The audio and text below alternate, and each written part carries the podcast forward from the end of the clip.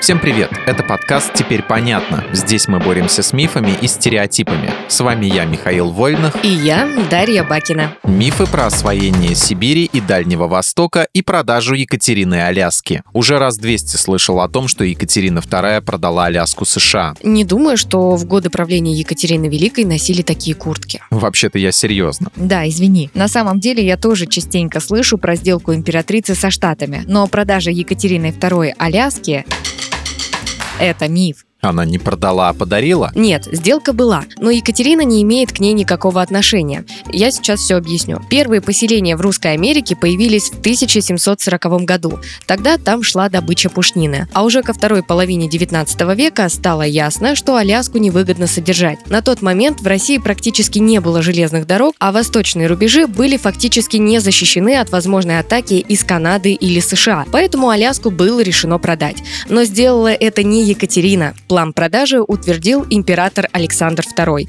И случилось это через 70 лет после смерти Екатерины II.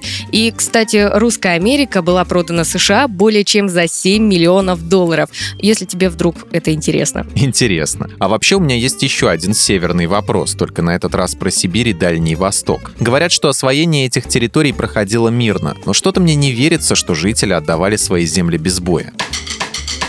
Так они и не отдавали без боя. Это миф. Давай начнем с того, что освоение тех земель начал казачий атаман Ермак Тимофеевич. Он развязал войну с сибирским ханом Кучумом во второй половине 16 века. Мирным завоеванием тогда и не пахло, да и позднее спокойней тоже не стало. Военные экспедиции русских землепроходцев в середине 17 века опустошили левобережье Амура. Первая встреча русских войск с чукчами также окончилась боем. Все потому, что чукчи отказались платить ясак, это такой налог, то есть дань пушниной. А в 18 веке началась 50-летняя война с народами Крайнего Севера – чукчами, юкагирами, коряками. Эти бои были очень кровопролитными.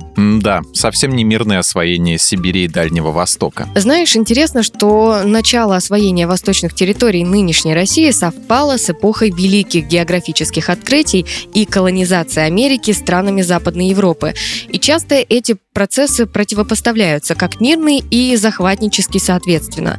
Но, как ты уже, надеюсь, понял, о мирном присоединении Сибири говорить не приходится. Да, теперь мне это понятно. В этом выпуске мы использовали материал Андрея Вдовенко и благодарим автора за классное разоблачение популярных мифов. Полная версия текста на сайте Лайфхакера. Подписывайтесь на подкаст «Теперь понятно», ставьте ему лайки и звездочки. Новая порция разоблачений уже на подходе.